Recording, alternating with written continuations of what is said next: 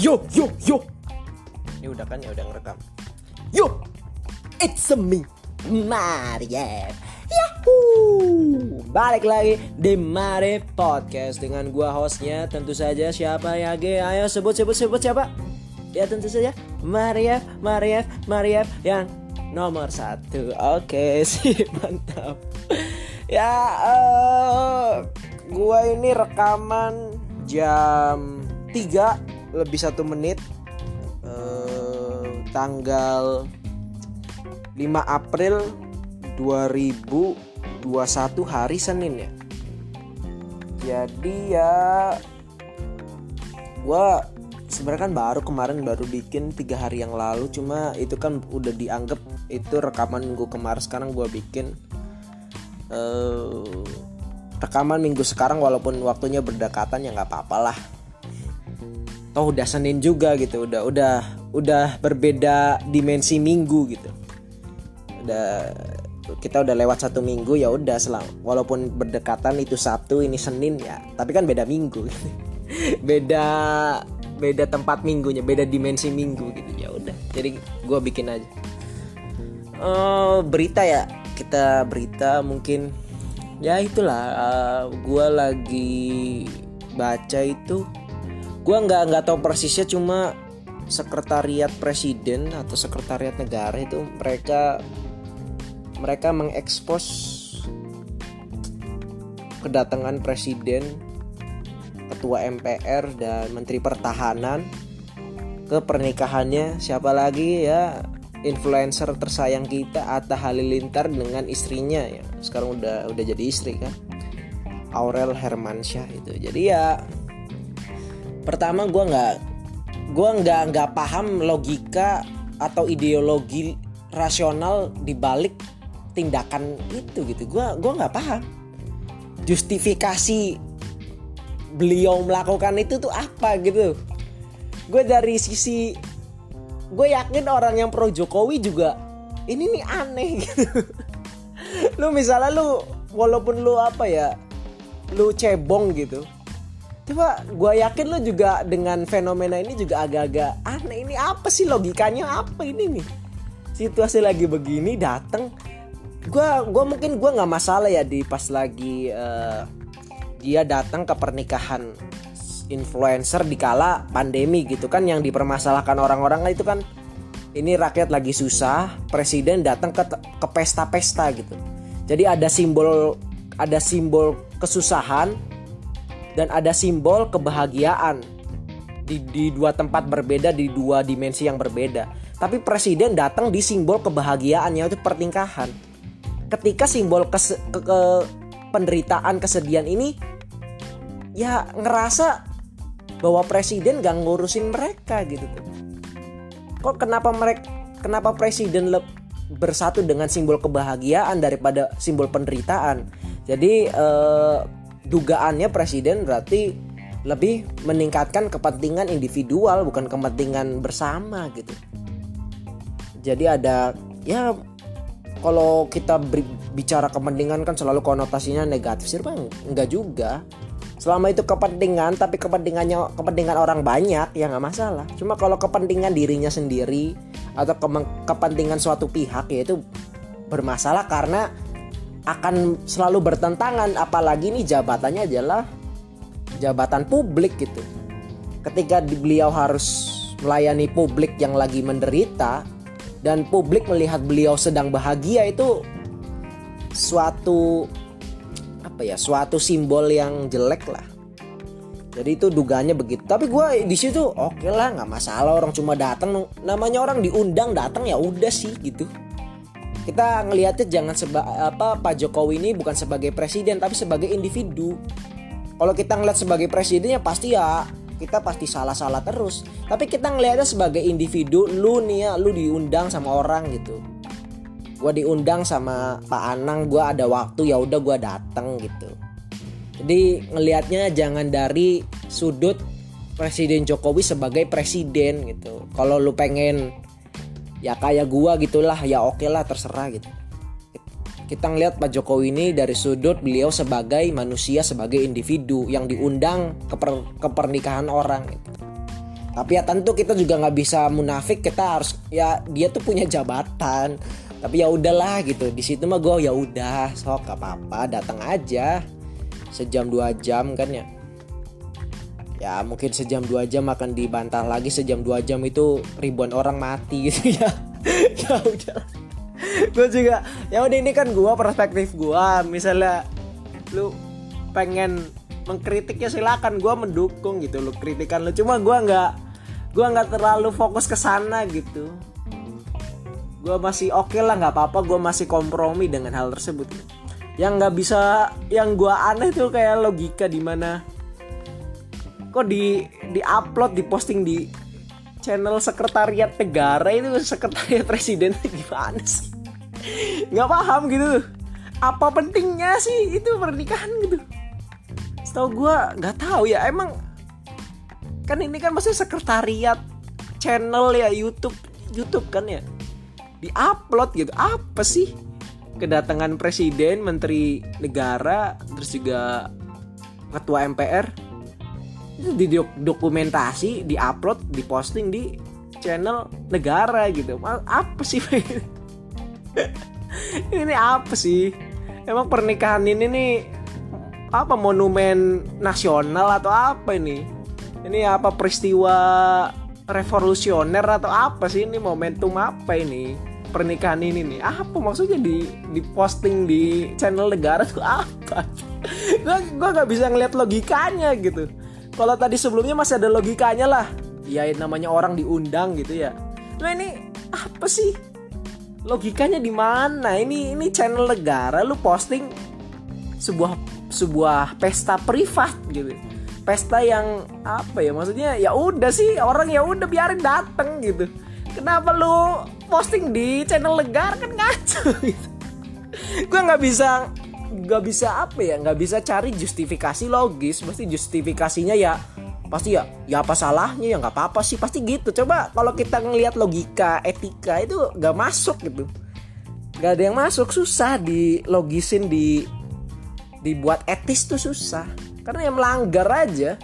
Jadi argumentasi gua kalau Jokowi itu sebagai manusia kita ngelihatnya sebagai individu itu bisa dibantahkan dengan ya tapi dia ngupload ngeposting di channel negara gitu. Berarti dia pengen memperlihatkan dirinya datang itu sebagai pemerintah sebagai presiden sebagai menteri apa pertahanan sebagai ketua MPR bukan sebagai manusia.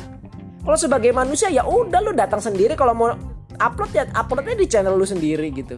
Gue usah di channel negara gitu. Channel pemerintahan gak usah. Jadi kalau kayak gitu lu mengiyakan diri lu itu datang sebagai gue nih datang sebagai pemerintah bukan datang sebagai manusia atau individu. Nah itu masalah. Kalau lu mengiyakan diri lu datang sebagai pemerintah sebagai penjabat itu gak ada etika gak ada logika gitu. Gue nggak nemu logika atau etika di balik hal tersebut. Dan gue yakin pasti ini kan ada ada persetujuan atau diskusi orang banyak kan ketika presiden ingin merencanakan datang gitu. Kan presiden jadwal presiden itu pasti ada yang ngatur. Dan ada yang membicarakan ini ketemu siapa ketemu siapa. Kalau pernikahan yang mengundang presiden ya pasti banyak. Cuma kan yang diterima ini Ata gitu. Dan Aurel kan. Nah pasti kan ada alasan-alasan tertentu mengapa beliau datang. Nah, kita tunggu aja alasannya. Pasti kan ini lagi heboh, presiden pasti ya seharusnya mengklarifikasi atau memberi justifikasi atau memberi pembelaan terhadap perilakunya atau tindakannya.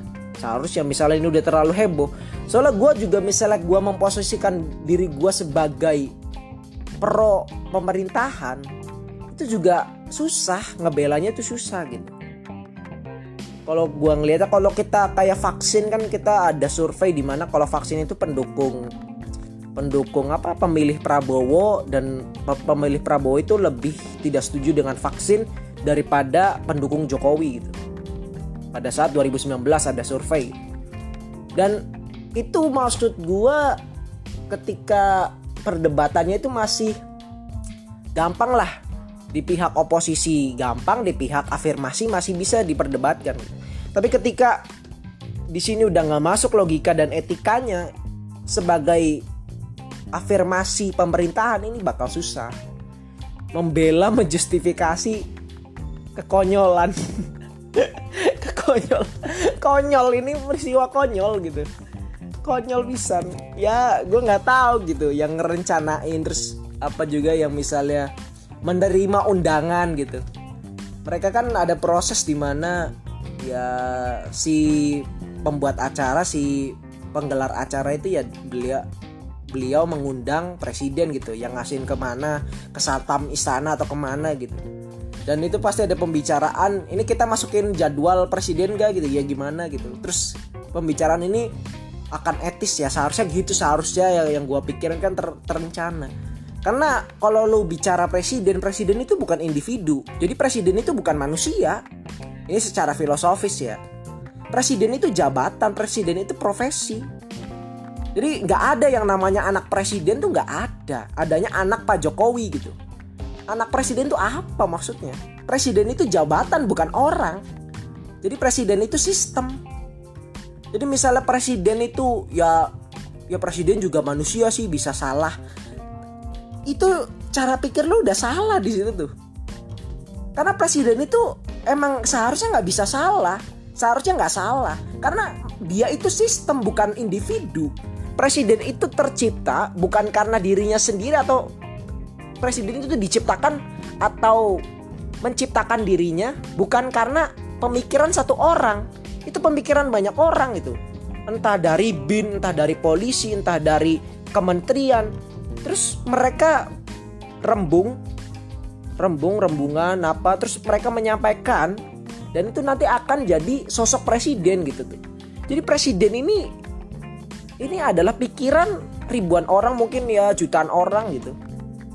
Dan hasilnya adalah presiden gitu tuh. Seharusnya ya beliau ini nggak salah.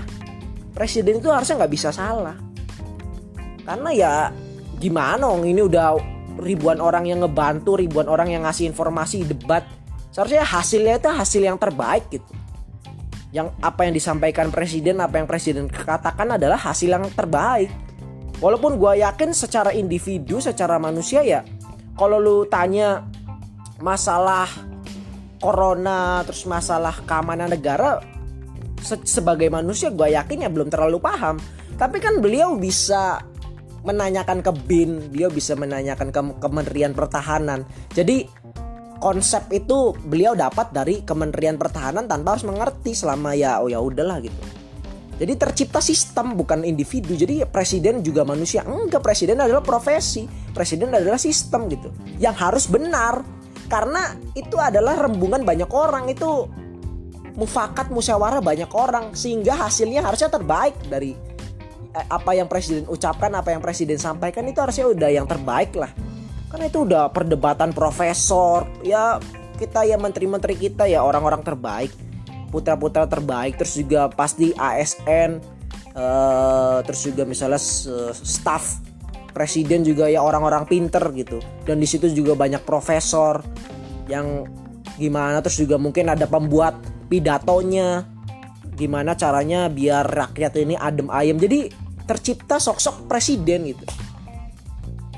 Ya itu jadi lu konsep itu tuh bukan jadi presiden juga manusia itu ya apa maksudnya? Enggak lah. Kalau presiden itu ya dia sistem dia. Dia gak seharusnya salah karena itu rembungan banyak orang ribuan orang ratusan orang lah. Sehingga muncul sosok presiden gitu. Jadi kalau presiden salah itu ya itu berarti ribuan orang itu jadi logikanya misalnya presiden salah itu secara simultan ribuan orang itu juga salah ngaco konyol juga gitu. Jadi ketika ada ucapan presiden yang konyol apa sosok presiden yang konyol itu kekonyolan orang sekitarnya juga gitu.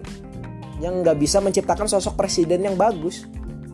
Kalau sebagai individu Jokowi ya gue yakin ya gak terlalu ngerti masalah keamanan, pertahanan, uh, intelijen, masalah teknologi nggak terlalu paham lah. Beliau ya dapat informasi dari kementeriannya yang membantu gitu. Dan beliau juga gue yakin secara uh, retorika tidak terlalu paham gitu. tapi kan itu gunanya ada staff ada mungkin ada yang ngebuat pidato presiden artikulasi terus juga persuasinya gimana terus teori-teorinya gimana biar ucapan presiden ini bakal diikutin. Ada mungkin ada propaganda narasi gotong royong atau apa biar rakyat ini gak terlalu tersiksa. Ada gitu ada ada ada orang-orang di balik itu yang berpikir gitu. Jadi kesalahan presiden adalah kesalahan banyak orang itu bukan kesalahan satu orang. Itu loh paradigmanya. Jadi presiden juga manusia iya presiden juga manusia tapi manusianya ribuan gitu. Tuh oke ya kita gitulah. Gua ini berita sampai 15 menit karena gua resah aja gitu. Gua gerah gitu ngeliatnya.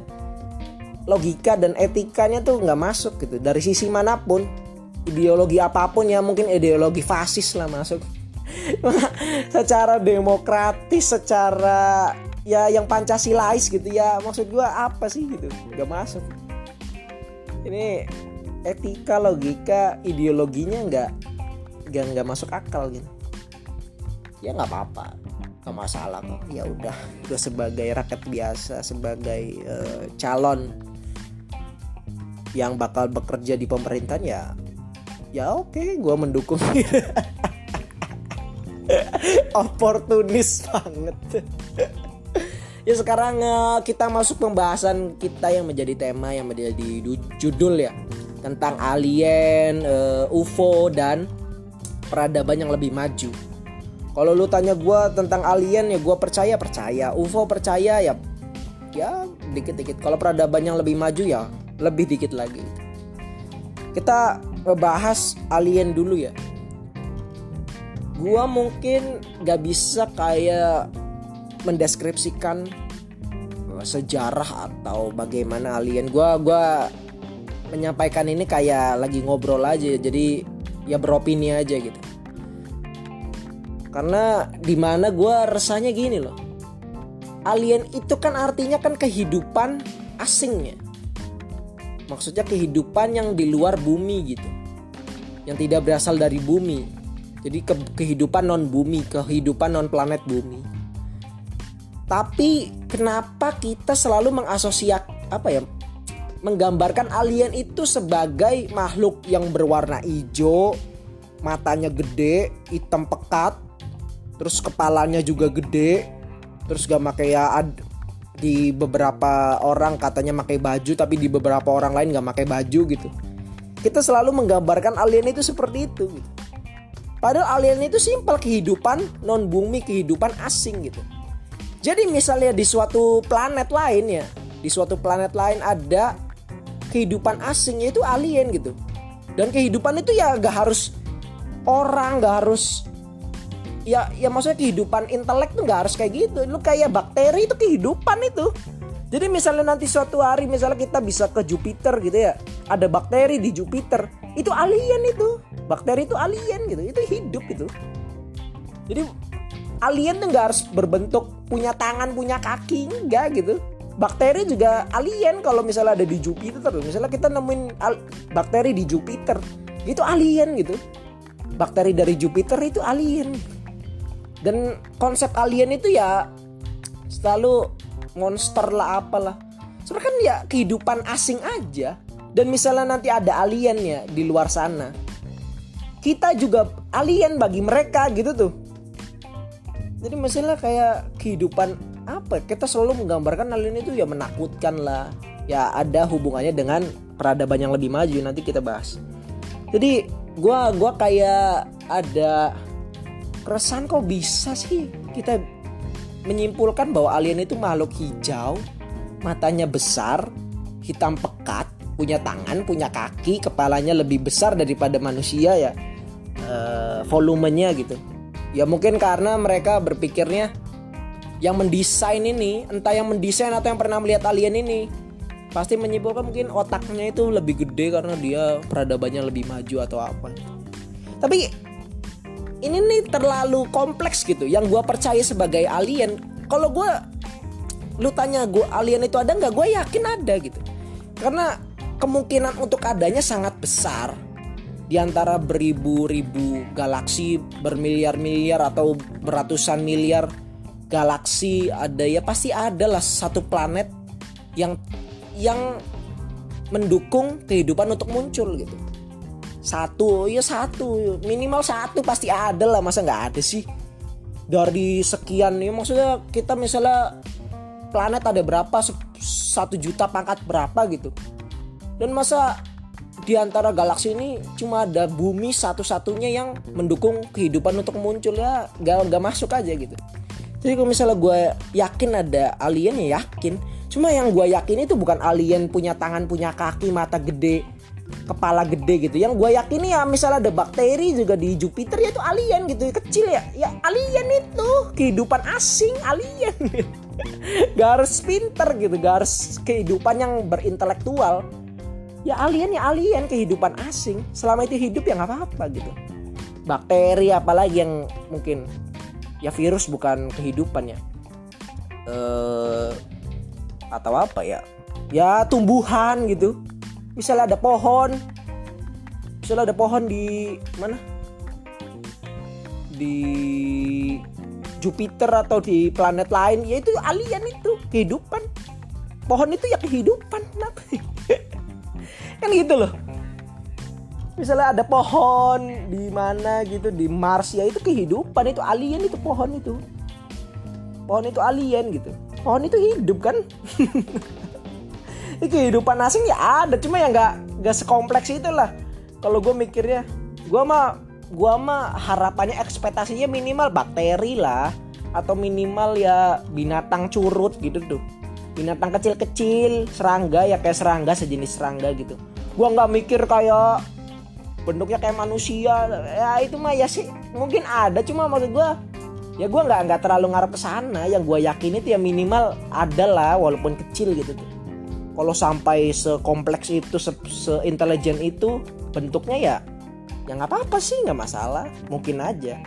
Tapi kan ya ya ya nggak apa-apa sih. Gue juga nggak paham ini dasar mereka menggambarkan hal yang seperti itu karena pelihatan atau karena film. Gue jadi mungkin kita kalau kita lihat sejarahnya alien itu seperti itu tuh ada penyebabnya nggak gitu entah karena ada suatu video orang yang merekam alien atau mereka karena nonton film aja gitu. Soalnya kan ada apa ya ada dua versi. Kayak kalau yang hijau itu kayak aliennya ya baik-baik lah. Cuma ada di alien yang di alien versus predator itu kan aliennya punya gigi. Dan tentu yang punya gigi artinya apa ya? Makan manusia gitu. Pasti. Kalau kita ngelihat sesuatu uh, suatu science fiction atau suatu makhluk yang punya gigi gitu. Pasti itu giginya itu dimaksudkan untuk makan makhluk lain gitu jahat gitu pasti jahat nih. Kalau punya gigi jahat tapi kan ada alien yang hijau itu kan alien hijau itu kan ompong ya. Yang kepalanya lebih gede. Ya nggak nggak semua hijau sih ada yang juga menggambarkan abu-abu. Cuma pasti matanya gede hitam pekat gitu kan. Kepalanya juga agak gede gitu. Terus kayak cungkring. Jadi tangannya itu kayak kayak kecil gitu badannya mah ya kayak bayi aja kayak kulit gitu kulit tanpa bulu. Tapi tangannya cungkring gitu. Ya gitulah. Dan gue yang gue yakin ada. Tapi kalau apakah sekompleks itu atau sepintar itu seintelektual itu ya ya itu gue nggak nggak terlalu ekspektasi seperti itu. Yang kalau ada mah gue yakin ada. Minimal bakteri lah atau minimal ya pohon gitu. Minimal ya curut atau serangga gitu. Ya ya tentu curutnya ya, mungkin kalau ya curut tuh maksudnya ya bentuknya kayak gitulah. Curut terus juga misalnya apa uh, ya binatang-binatang kecil gitu. Kalau kalau sampai kayak ada kayak mirip-mirip monyet mah ya nggak tahu lah. Jadi itu ya perspektif gue tentang alien. Terus kita masuk ke UFO UFO UFO ini kan uh, kepanjangannya unidentified flying object UFO dan kalau gua ngeliat bukti bukti-bukti atau penampakan UFO ini gua nggak paham gini loh masalahnya nih. Kayak kita ada lah banyak sekali ya banyak banget gitu. Sok-sokan baku nih tai. Gue ngelihat kayak banyak banget penampakan UFO itu kenapa direkamnya tuh? Ya kalau nggak kamera CCTV kamera kentang gitu kenapa sih nggak ada yang orang rekam UFO tuh pakai DSLR terus juga apa misalnya? Uh, iPhone 11 gitu. Uh, apa? Oppo Oppo F1 gitu. Pasti kameranya tuh bercek-bercek gitu jelek. Saturasinya apa rendah terus juga ngeblur gitu. Jelek gitu. Penampakannya tuh jelek aja. Kita ngeliat tuh tuh ini piring punya cahaya apa sih? Gitu kan maksudnya banyak bisa drone bisa apa kan? Banyak. Lanjut lanjut. Gua tadi BAK kebelet. Ya, jadi maksudnya kan banyak gitu. Itu kemungkinannya ya bisa drone bisa apa. Maksudnya benda yang benda yang se, apa ya diameternya segitu. Terus juga punya cahaya ya maksudnya kemungkinannya banyak. Karena ya gak jelas gitu. Entah karena itu di atas awan atau kameranya yang ngeblur jelek eh jelek. Ini gue ngeliatnya ini apa sih maksudnya? Itu juga maksudnya nggak nggak ada dari pihak NASA dari pihak kalau Indonesia ini 8 ya. Nggak ada rekaman gitu nggak ada dari satelitnya tuh nggak ada nggak ada bukti bahwa UFO itu datang ke bumi gitu. Pasti kelihatannya tuh kalau udah di atmosfer gitu. Kenapa pas lagi di luar angkasa itu nggak pernah kelihatan gitu. Penampakan itu ya pasti adanya ya, ya di atas atas awan gitu di atmosfer udah masuk atmosfer bumi. Cuma di luar atmosfer ya di luar angkasa tuh mana gitu tuh. Gak ada kita ngelihat kayak UFO datang gitu masuk. Gak ada gitu. Kalau lo lihat di mungkin juga di Google Earth juga nggak ada gitu. Kenapa kok kok orang ini bisa nangkep? Cuma pas lagi kita lihat di Google Earth kok nggak ada sih? Maksudnya ini berarti kan ada apa ya? Ada kontradiksi bukti tuh.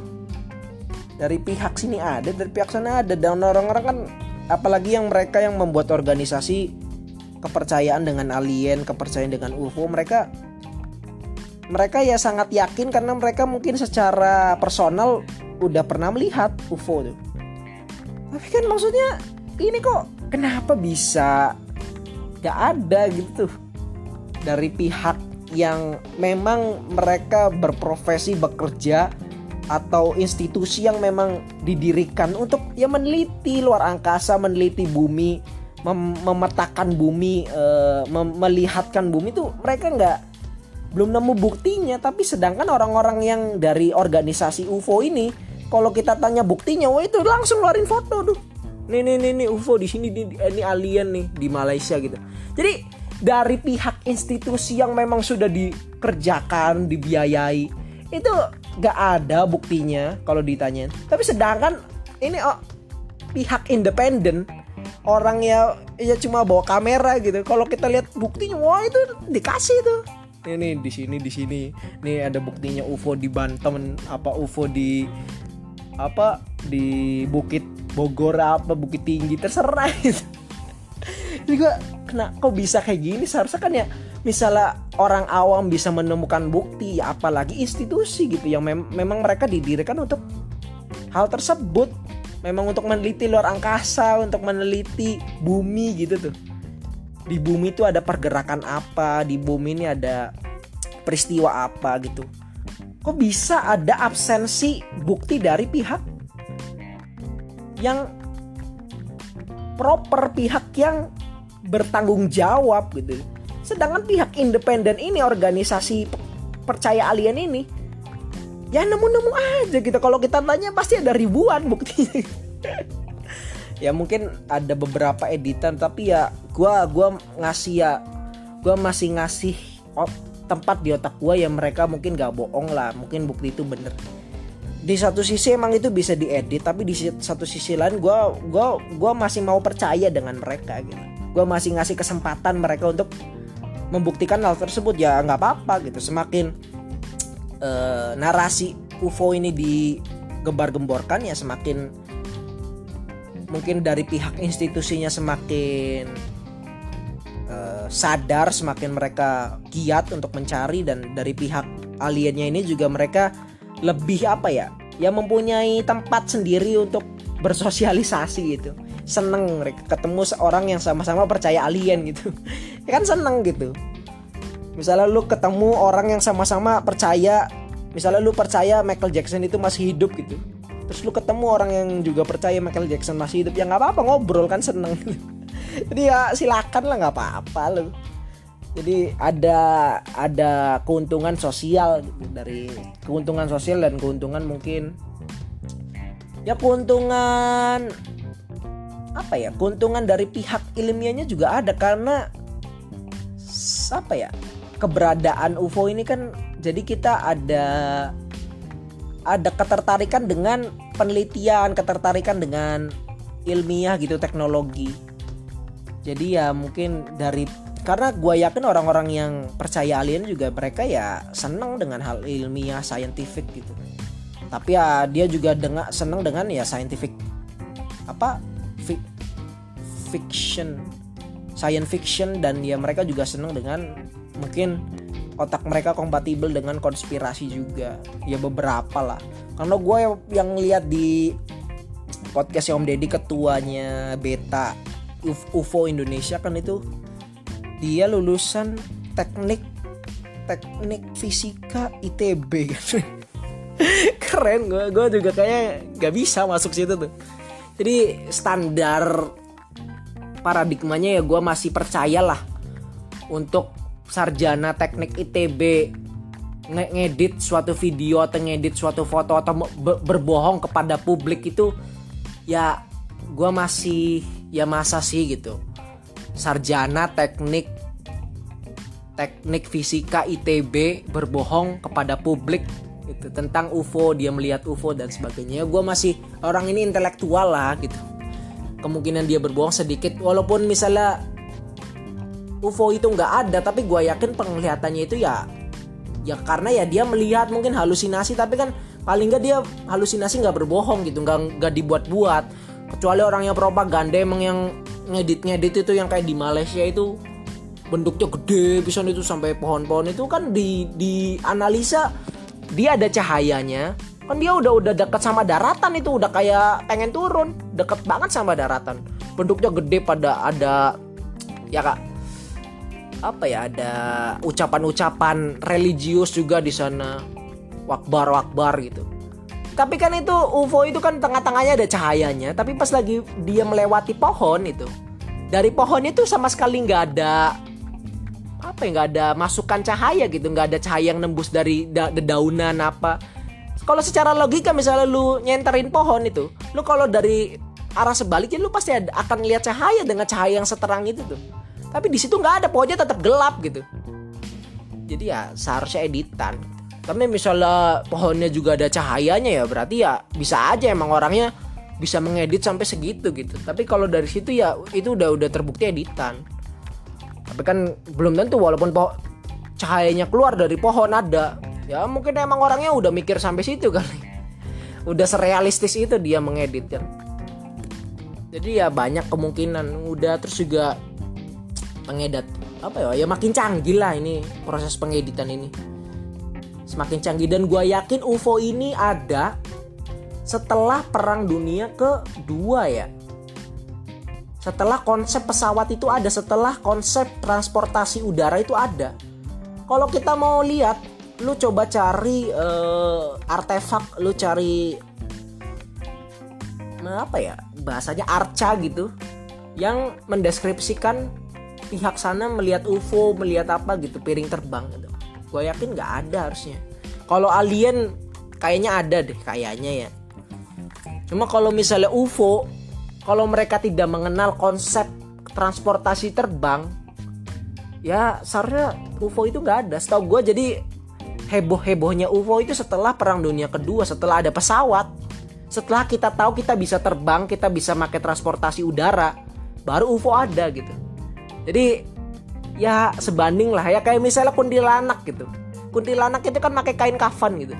Tapi kita kalau kita pengen cari tahu sebelum kain kafan ada apa akan ada kuntilanak? Kan seharusnya nggak ada gitu. Jadi kain kafannya dulu ada baru kuntilanak ada gitu. Kan logikanya gitu.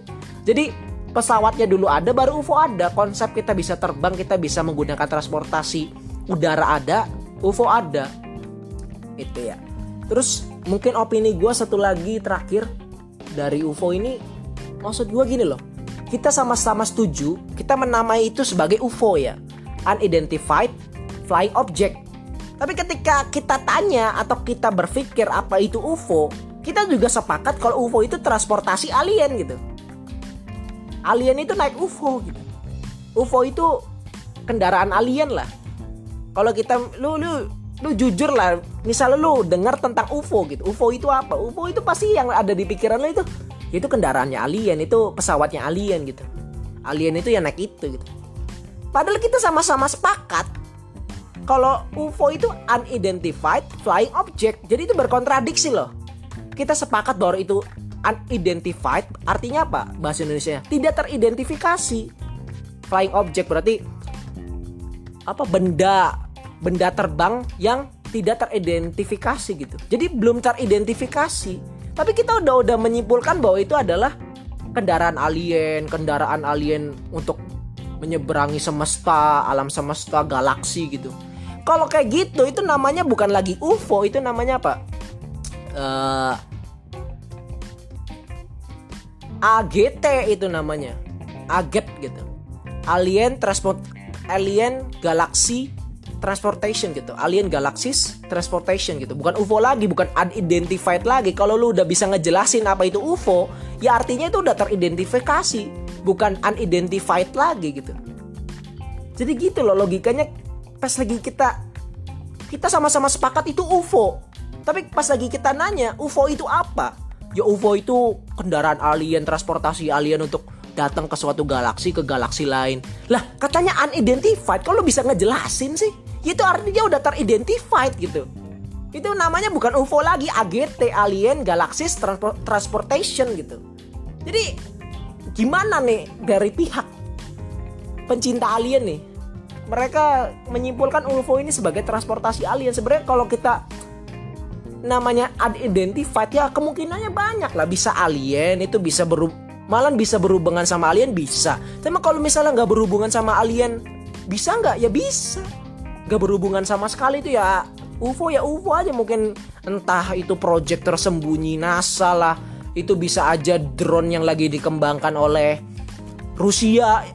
Ada kemungkinan banyak itu sebagai itu. Atau mungkin ya sebenarnya itu bukan transportasi sih itu mungkin drone-nya alien itu alien gak naik itu alien mungkin ada di tempatnya tapi dia mengendalikan UFO sebagai drone. Kita tahu di dalamnya ada alien tuh dari mana itu tuh kita ngelihat UFO gitu tapi kita menyimpulkan di dalamnya ada alien tuh gimana sih gitu?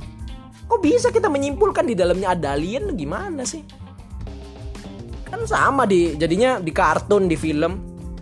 Ya UFO itu kendaraan alien gitu. Kenapa sih? Kita sama-sama sepakat itu unidentified tapi kita menjelaskan itu apa? Itu berarti udah teridentifikasi. Kita udah tahu berarti bukan kita nggak tahu. Gitu loh jadi kalau misalnya lu ditanya UFO itu apa? Ya nggak tahu. Yang unidentified kok ya belum teridentifikasi nggak tahu sih. Atau jawaban lu ya mungkin. Itu ya kendaraan alien. Jadi ada kata mungkin ya. Jangan terlalu percaya diri ya itu kendaraan alien. Percaya diri pisan. Lu lu sama UFO itu kendaraan alien. Lah lu nyebutin UFO terus lu ngejelasin itu namanya bukan UFO itu itu namanya AGT Alien Galaxy Tra Transportation gitu loh. Cara mikirnya nalarnya tuh gitu. Itu kan berarti kan falasis di mana? Falasis apa ya? Apa yang nama falasisnya tuh? Uh, argumen from ignorant gitu. Ketika kita nggak tahu itu apa itu alien gitu. Ketika kita nggak tahu cara gimana orang bikin piramid oh itu pasti alien gitu jadi loncat gitu. Ada nalar yang loncat. Ketika kita nggak tahu apa itu ya itu alien gitu. Ketika itu apa? Ketika kita nggak tahu gimana cara orang ngebangun perada ngebangun roda oh, itu pasti inovasi alien. Gampang gitu tuh. Jadi ada apa ya falasisnya itu? Uh, argumen from ignorant fallacies ya tapi nggak apa-apa juga sih. Namanya kalau sebagai dugaan oke okay lah. Tapi sebagai mereka mengidentifikasi UFO sebagai kendaraan alien dan mengasosiak mengasosiasikannya kepada alien itu mereka berarti udah menyalahgunakan apa ya menyalahkan kata itu sendiri kata UFO itu sendiri. Kalau mereka udah yakin UFO itu alien ya yo kita ya namanya jangan UFO toh gitu. Ganti terus kita berbicara tentang terakhir ini peradaban yang lebih maju. Tadi kita udah bahas kehidupan kita udah bahas transportasi sekarang kita bahas peradaban. Ya identifikasi peradaban itu ya berarti ada kehidupan yang intelligence jadi ada kehidupan intelektual gitu. Pasti harus ada. Karena yang bisa membuat peradaban ya makhluk yang intelek gitu. Gak bisa lu bakteri atau uh, tikus bikin peradaban yang nggak bisa yang bikin yang bisa bikin peradaban itu ya manusia gitu. Yang mungkin intelektualnya setingkat dengan manusia atau lebih tinggi gitu. Secara kapasitas otak kapasitas intelektual emosionalnya harus berada di tingkat itu. Kalau misalnya kayak orang utan eh, kera monyet gitu mereka bisa berkelompok. Tapi gak tau gue kalau misalnya jumlahnya sedikit itu bisa disebut peradaban gak ya? Mungkin enggak deh. Mereka berkelompok tapi mereka mungkin bisanya sampai 40 individu atau sampai ya 50 paling banyak setahu gue ada serigala itu berkelompok sampai 90 tuh tapi ya udah kalau udah lebih dari itu mereka pisah gitu. Mereka nggak bisa lebih dari itu. Karena ribut mereka harus saling kenal. Cuma manusia ini loh. Manusia ini tanpa saling kenal tanpa saling mengetahui kita ini siapa. Ya, lu sama lu sama orang apa ya? Ya nggak kenal tapi kita sama bisa kerja sama gitu tuh. Lu misalnya pengen makan indomie gitu itu itu kerja sama banyak orang itu. Kerja sama kasir Al Alfamart. Kalau nggak ada kasir Alfamart siapa yang yang apa yang layanin lu beli Indomie? Terus juga ada kerjasama dari importir gitu importir Indomie. Kalau supirnya nggak ada nanti siapa yang nganterin Indomie dari pabrik ke Alfamart? Terus juga ada kontribusi dan apa namanya? Ada peranan buruh kalau buruh nggak ada gimana pro Indomie bisa ada gitu. Terus ada lagi kerjasama dari eh, penginovator. Kalau resep Indomie ini nggak ada yang buat atau yang membuatnya nggak nggak ngebagi resepnya gimana caranya lu makan Indomie? Jadi dari lu makan Indomie aja itu Indomie itu udah udah kerjasama banyak orang itu sehingga menghasilkan Indomie yang ada di piring lo gitu yang lu rebus gitu. Dan mungkin ada kerjasama dari pihak panci juga kalau nggak ada panci lu ngerebusnya pakai apa kan gitu. Jadi ada kerjasama banyak orang yang lu nggak kenal gitu. Tapi kita bisa kerjasama sehingga kita bisa menciptakan kehidupan yang baik peradaban itu jadi ribuan orang jutaan orang bekerja sama tanpa saling kenal. Peradaban itu. Jadi kan itu berarti ada kapasitas minimum di mana suatu individu atau suatu kelompok bisa individu asing alien ini ya harus minimal intelektualnya intelektualitasnya itu ya setara dengan manusia atau lebih atau ya ya nggak apa ya di atas di at ya maksudnya ya dekat-dekat dengan manusia lah sehingga mereka bisa menciptakan peradaban apalagi kalau peradabannya memang lebih maju ya berarti itu antara sama atau lebih seharusnya ya. Kalau misalnya peradaban lebih maju kemungkinannya banyak antara mereka emang lebih intelek atau mereka lebih lama gitu beradanya gitu. Kita berada di bumi ini, buminya ada berapa juta tahun gitu. Misalnya 400 juta tahun yang lalu, sedangkan mereka ada di planet mereka dari 7 miliar tahun yang lalu. Jadi mereka udah peradabannya udah maju karena mereka udah lebih lama bukan karena mereka lebih pintar kita ya belum mencapai aja cuma kalau memang ya itu kemungkinannya dua antara mereka lebih intelek karena yang ngebuat peradaban mereka maju atau mereka lebih lama di planet mereka sehingga mereka lebih maju dari peradaban kita gitu. Tapi tentu aja peradaban yang lebih maju ini ya bukan menciptakan suatu pandangan positif bahwa alien akan datang terus juga melakukan kunjungan kerjasama ya udah kita kerjasama nggak nggak mungkin gitu. Otak konspirasi kita nggak agak bakal menerima hal tersebut. Yang kita mikirkan dengan apa yang kita pikirkan bila ada peradaban yang lebih maju pasti dan dengan simultan otak kita bakal mereaksikannya dengan wah ya udah nih kita kalau ada ya hancur kita musnah gitu. Mereka pasti bakal nyerang gitu. Kita tuh udah kayak dianggapnya kayak semut aja gitu.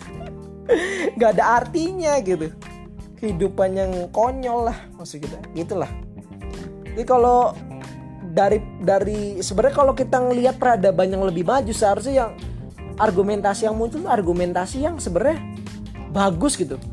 Kalau mereka peradaban yang lebih maju berarti mereka itu secara ideologi secara uh, kolektif itu mereka moral juga mereka sebenarnya udah udah bagus sehingga mereka bisa menciptakan peradaban yang lebih maju dari kita. Kan artinya peradaban itu ya di situ ada etika ada moral ada uh, ideologi yang mengikat gitu dan gue yakin kalau peradaban itu bisa besar karena ideologinya tidak merusak gitu Nah kalau alien ini peradabannya yang kita yakini lebih maju, ya seharusnya kita malah lebih seneng daripada peradabannya yang lebih jauh.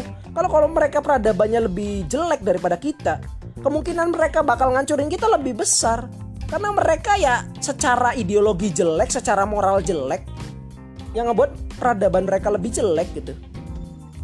Ya jadi kemungkinan mereka menyerang kita lebih besar. Entah karena ideologi mereka jelek ya terus juga mereka kekurangan sumber daya gitu. Kita jadi budak gitu. Cuma kalau peradaban mereka lebih maju gue nggak kepik gue ya gue ngambil sudut peradaban itu kan maksudnya bukan hanya pinter gitu tuh. Pinter tuh ya gak, gak, gak bisa lu kerjasama dengan orang tuh etika lu harus bagus moral lu harus harus bagus sehingga tercipta peradaban gitu. Misalnya apa peradaban yang maju di dunia ini? Apa misalnya Denmark Finlandia gitu. Mereka itu secara moral secara etika mereka udah udah konsepnya ideologinya udah bagus sehingga mereka lebih maju gitu secara secara peradaban. Orang ber, orang bersosial santai terus juga yang maling sedikit gitu karena peradabannya maju jadi misalnya alien ini peradabannya lebih maju seharusnya nggak bikin kita takut harusnya kita lebih tenang kalau alien ini peradabannya lebih maju jadi mereka sudah establish secara ideologi moral. Seharusnya mereka nggak bakal membunuh, bakal menyakiti gitu. Karena secara moral dan etika mereka ya udah bagus sehingga mereka bisa menciptakan peradaban yang maju gitu. Logikanya gitu loh.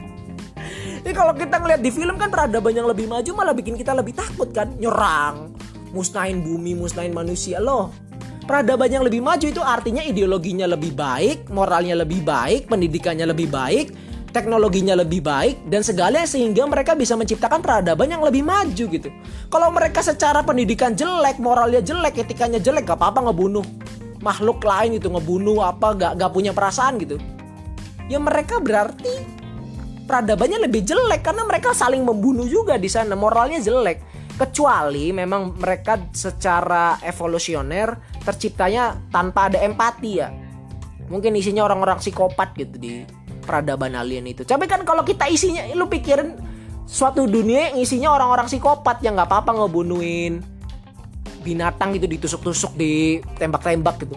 Isinya orang-orang psikopat yang nggak bakal bisa kerja sama peradaban ancur gitu. Pasti kan isi-isinya orang-orang yang ya seharusnya secara moral, secara rasional itu bagus gitu. Logikanya di situ loh. Atau kecuali mungkin gue bisa nyari sudut pandang lain di mana mungkin mereka peradabannya lebih maju karena alasan teknologi aja mungkin. Jadi di sana mereka sumber daya teknologinya lebih apa ya? Lebih memadai untuk menciptakan teknologi-teknologi yang apa ya? Yang mungkin kita nggak nggak nggak nggak ke, kepikiran bakal ada. Mungkin di sana ada logam yang bisa uh, membuat objek tersebut ini loh apa gak kelihatan gitu mungkin ada gitu di sana logam apa gitu mungkin ada sumber daya sumber daya yang gak kita kenal gitu yang di mana mendukung mereka sehingga mereka lebih maju gitu daripada kita. Secara teknologi ya cuma secara peradaban gue yakin ya kalau secara peradaban lebih maju ya seharusnya mereka nggak nggak ngebunuh kita. Cuma kalau secara teknologi lebih maju ya mungkin bisa sih. Karena mungkin secara teknologi lebih maju gue masih ada kemungkinan tapi peradabannya jelek gitu. Tapi teknologinya maju karena sumber dayanya bagus.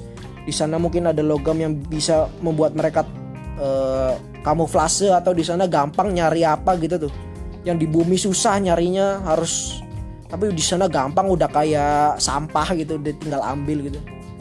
Senjatanya apanya bahan bakunya udah udah bagus sehingga mereka lebih maju. Cuma kalau peradabannya jelek mereka teknologinya bagus ya mereka bakal menyerang kita gitu. Jadi bedain mana peradaban yang lebih maju sama teknologi yang lebih maju. Kalau teknologi yang lebih maju oke okay, dia ada kemungkinan besar merusak kita atau memusnahkan kita atau memperbudak kita tapi kalau mereka peradabannya lebih maju, itu kemungkinannya kecil sekali untuk memperbudak, untuk uh, untuk memusnahkan atau menghancurkan. Karena peradaban itu menurut gue bersinergi dengan ideologi, moral, etika sehingga mereka bisa beradab gitu.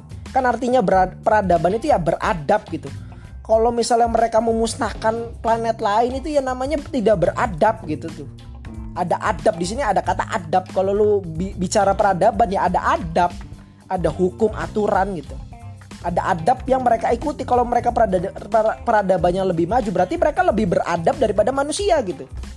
Jadi ada peradaban yang lebih maju daripada bumi. Berarti para mereka lebih beradab daripada kita manusia yang di sini gitu jadi peradaban itu ya beradab gitu tuh. Kalau peradaban gak beradab itu ya bukan peradaban itu ya perangnya hancur gitu.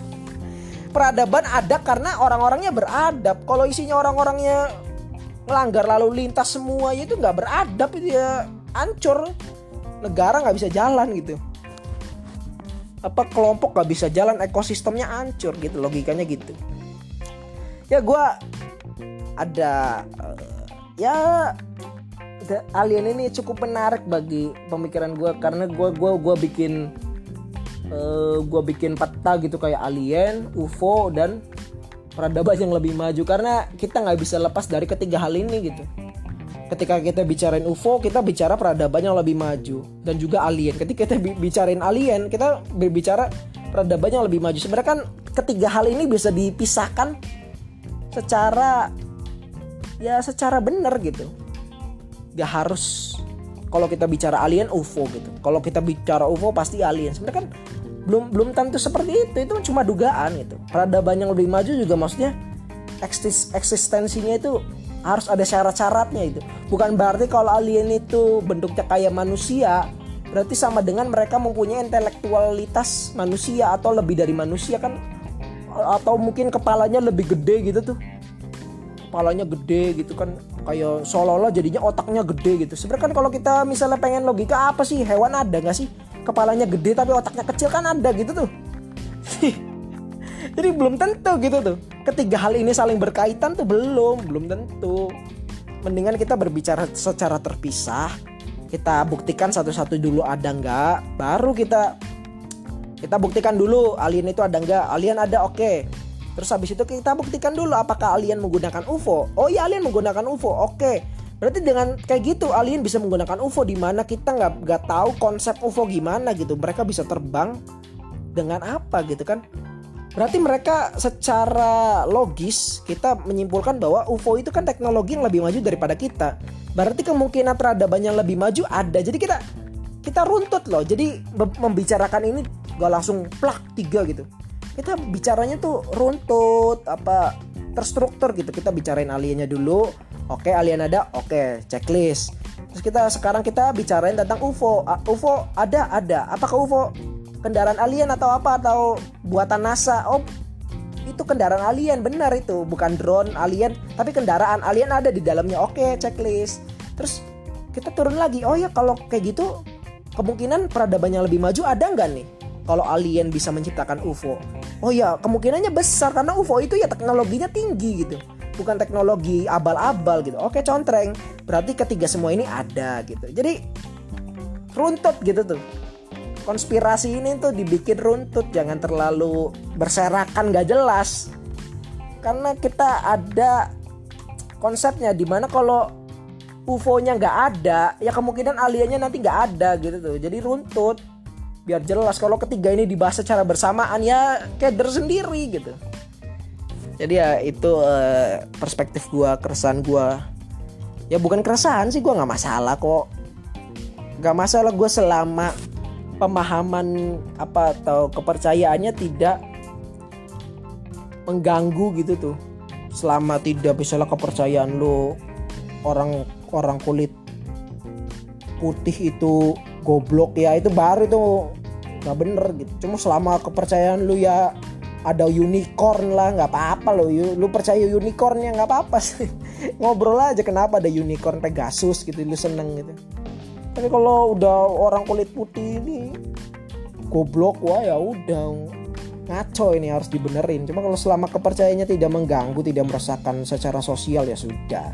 Dan mungkin lu jadi punya banyak teman kan dari kepercayaan ini ya gue bilang ini kepercayaan karena memang belum ada buktinya. Gitu tuh. Jadi lu jangan tersinggung kalau gue ini bilang kepercayaan. Oh itu ada UFO tuh kenapa kepercayaan? Lah ya iya belum ada buktinya. Nanti juga kalau ada ya gue bilang itu pengetahuan gitu. Ya nggak apa-apa ini gue kepercayaan gitu. Tapi ya seneng kan maksudnya gue orang percaya alien ketemu percaya alien ya seneng ngobrol gitu dan tambah percaya alien gitu. Dari tadinya percaya aliennya 20% ketemu sama orang yang percaya alien oh ya udah naik 60% jadi tuh. Ya apa-apa jadi seneng gitu kan. Hidup tuh berarti kan. Nyari nyari nggak apa-apa sih seneng gitu. Ya gitu aja nih gue udah merah nih udah ada peringatan. Uh, lu tunggu aja episode-episode berikutnya dari Marif Podcast ini tentu aja dengan hostnya ya gua gitu Marif gitu. It's a me Maria Yahoo di episode-episode berikutnya yang lebih menggelegar ya lah santai aja oke okay lah. Gue ini juga sambil tidur. Yuk. Dadah oke? okay?